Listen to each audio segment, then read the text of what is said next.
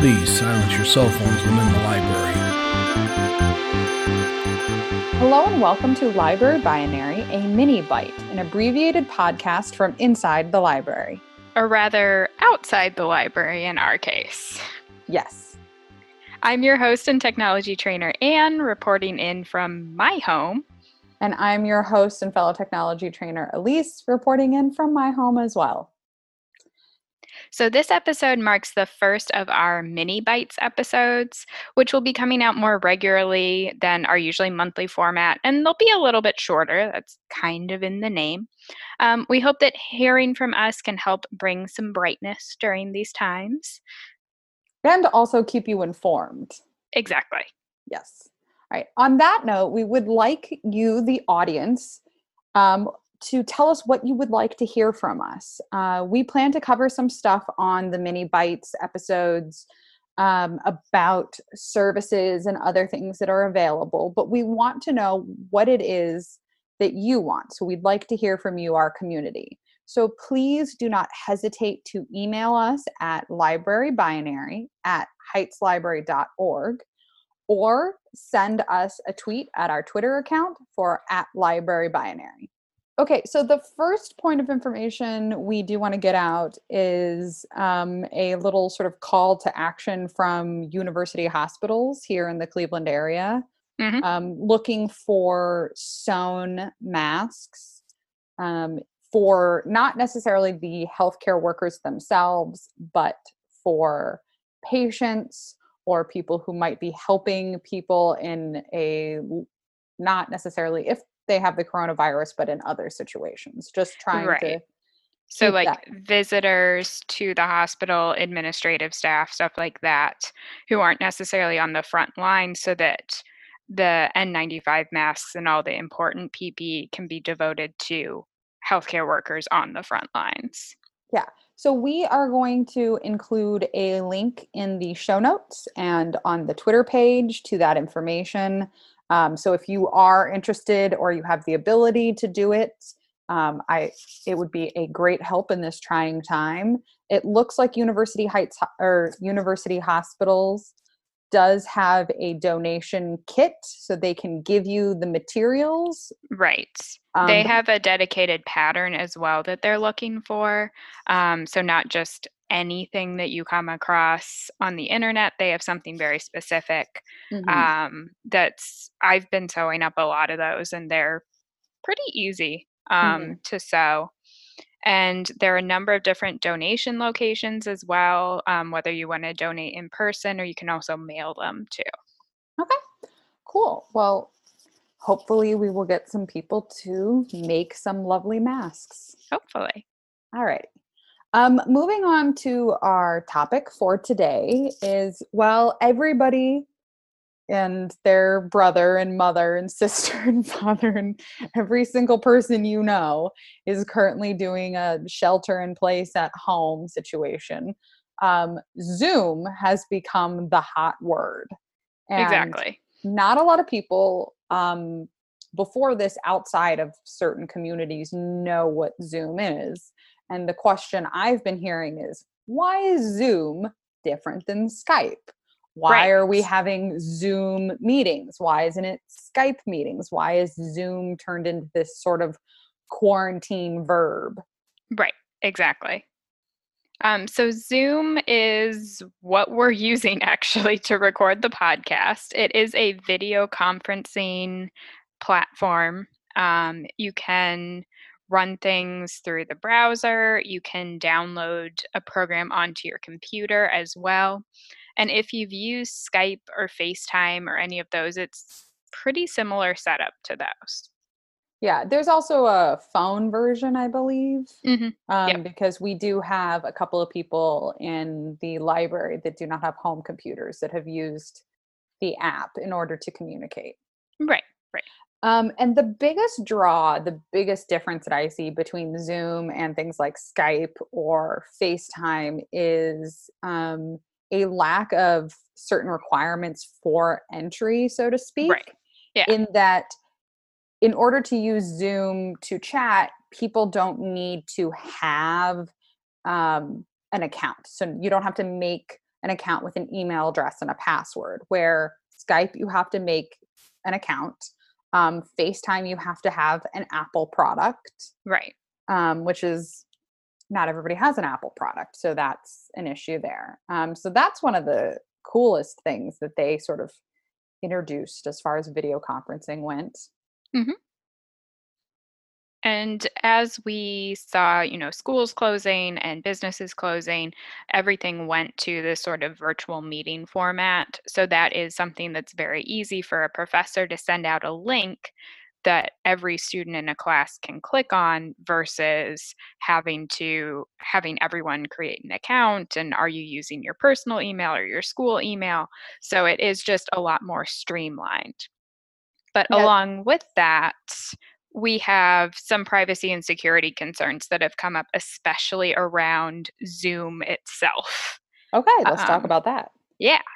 So there's been a rise of what's called Zoom bombing, which is when somebody successfully invades a public or sometimes even private meeting.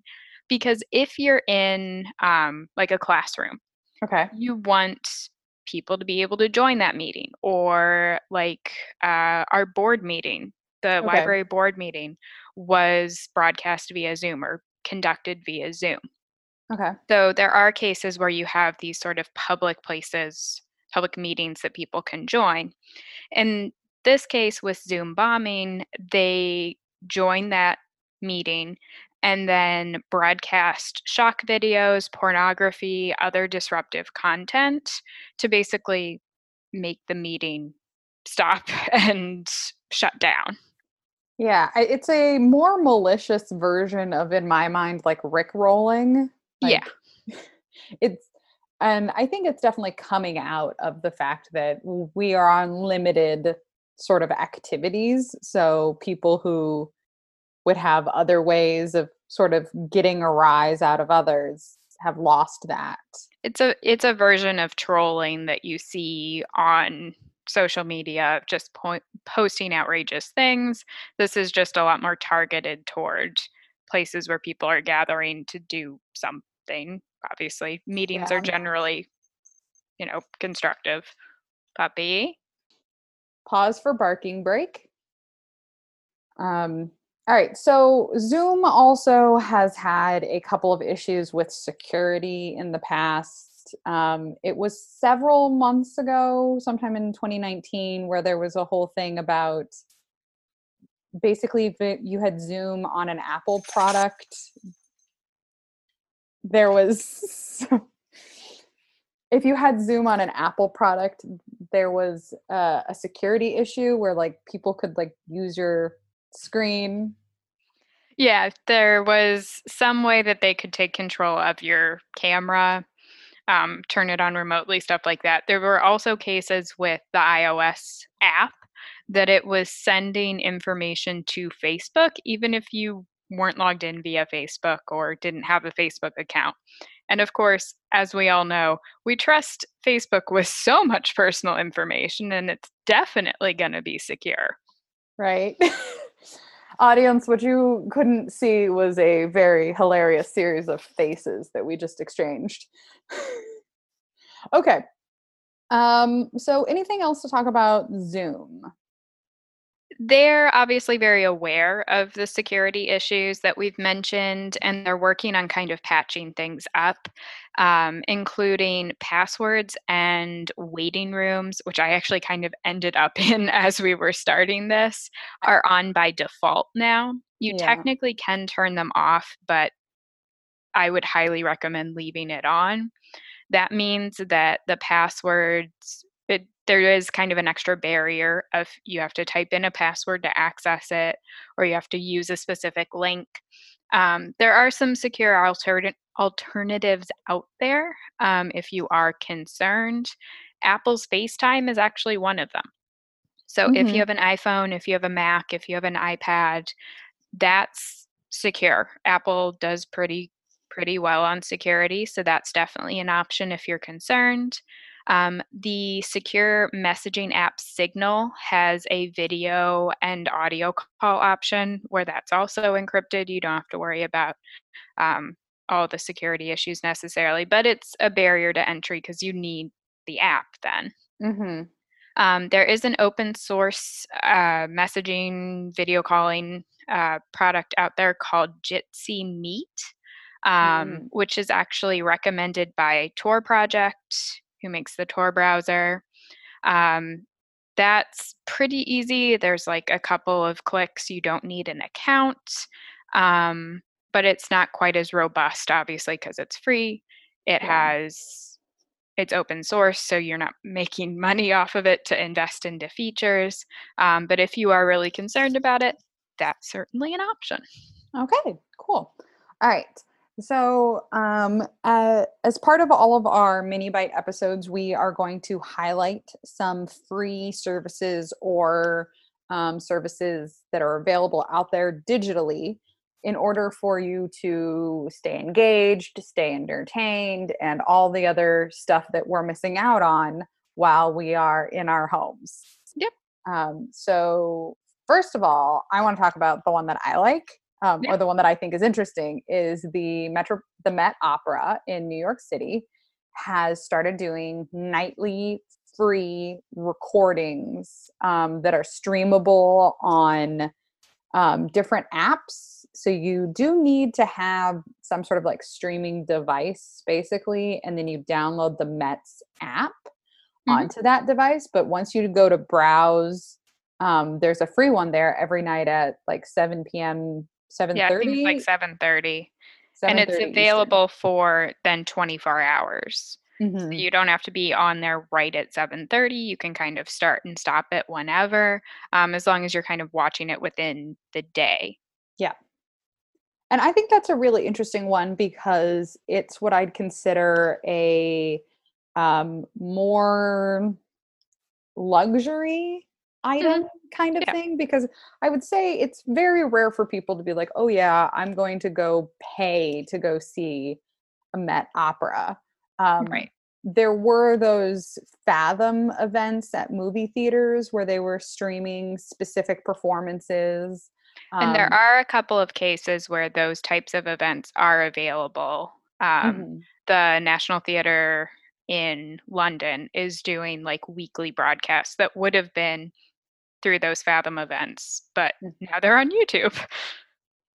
it's it's fun uh, i feel like it's an important thing to keep up with because art and culture is kind of the thing that um, to quote dead poet society to a point sort of it's what makes life worth living you know Yeah. And a that- lot of people have pointed out that when we are in these types of situations where we're kind of cut off from other people, where do we turn? We turn to media, we turn to art, we turn to books, we turn to music.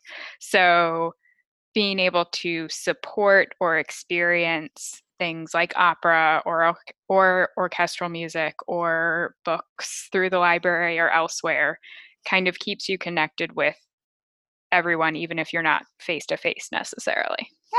It's a good connection through art Yeah. all right um the next one So HBO, which is also kind of more of a luxury thing as Mhm. well, um, launched on this past Friday, which was April 3rd, their Stay Home box office campaign, where they have almost 500 hours worth of their um, documentaries and TV shows and movies accessible for free um, through either HBO Now or HBO Go either one works. There's a dedicated section of what's free to stream.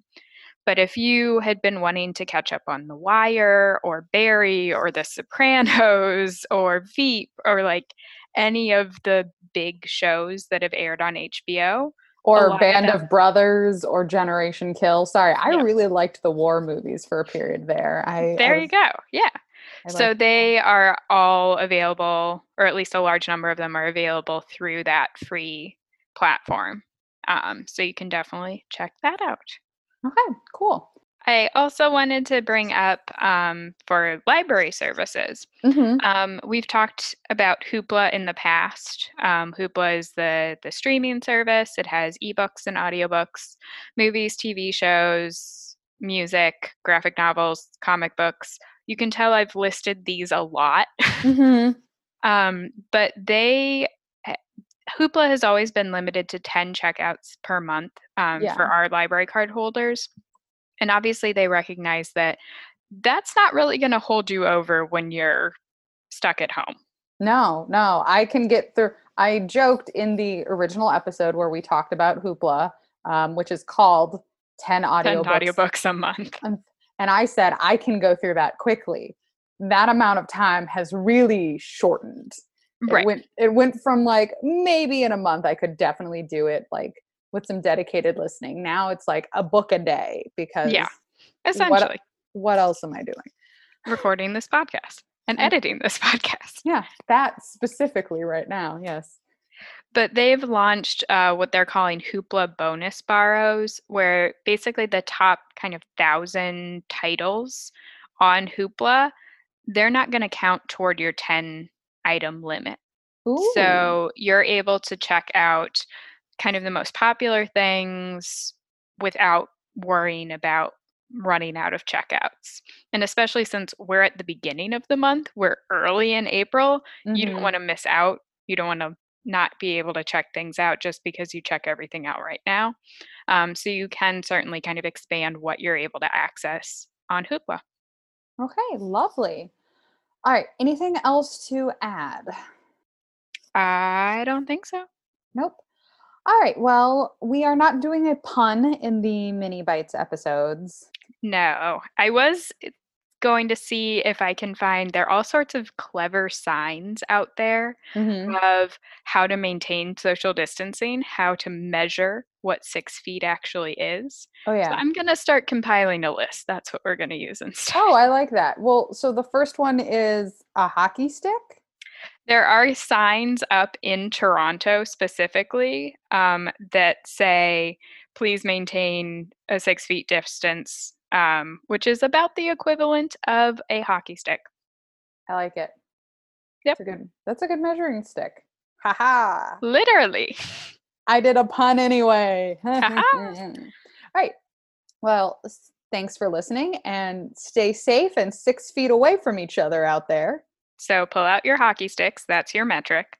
hmm And remember, if you don't know your password, We won't either. goodbye. Goodbye.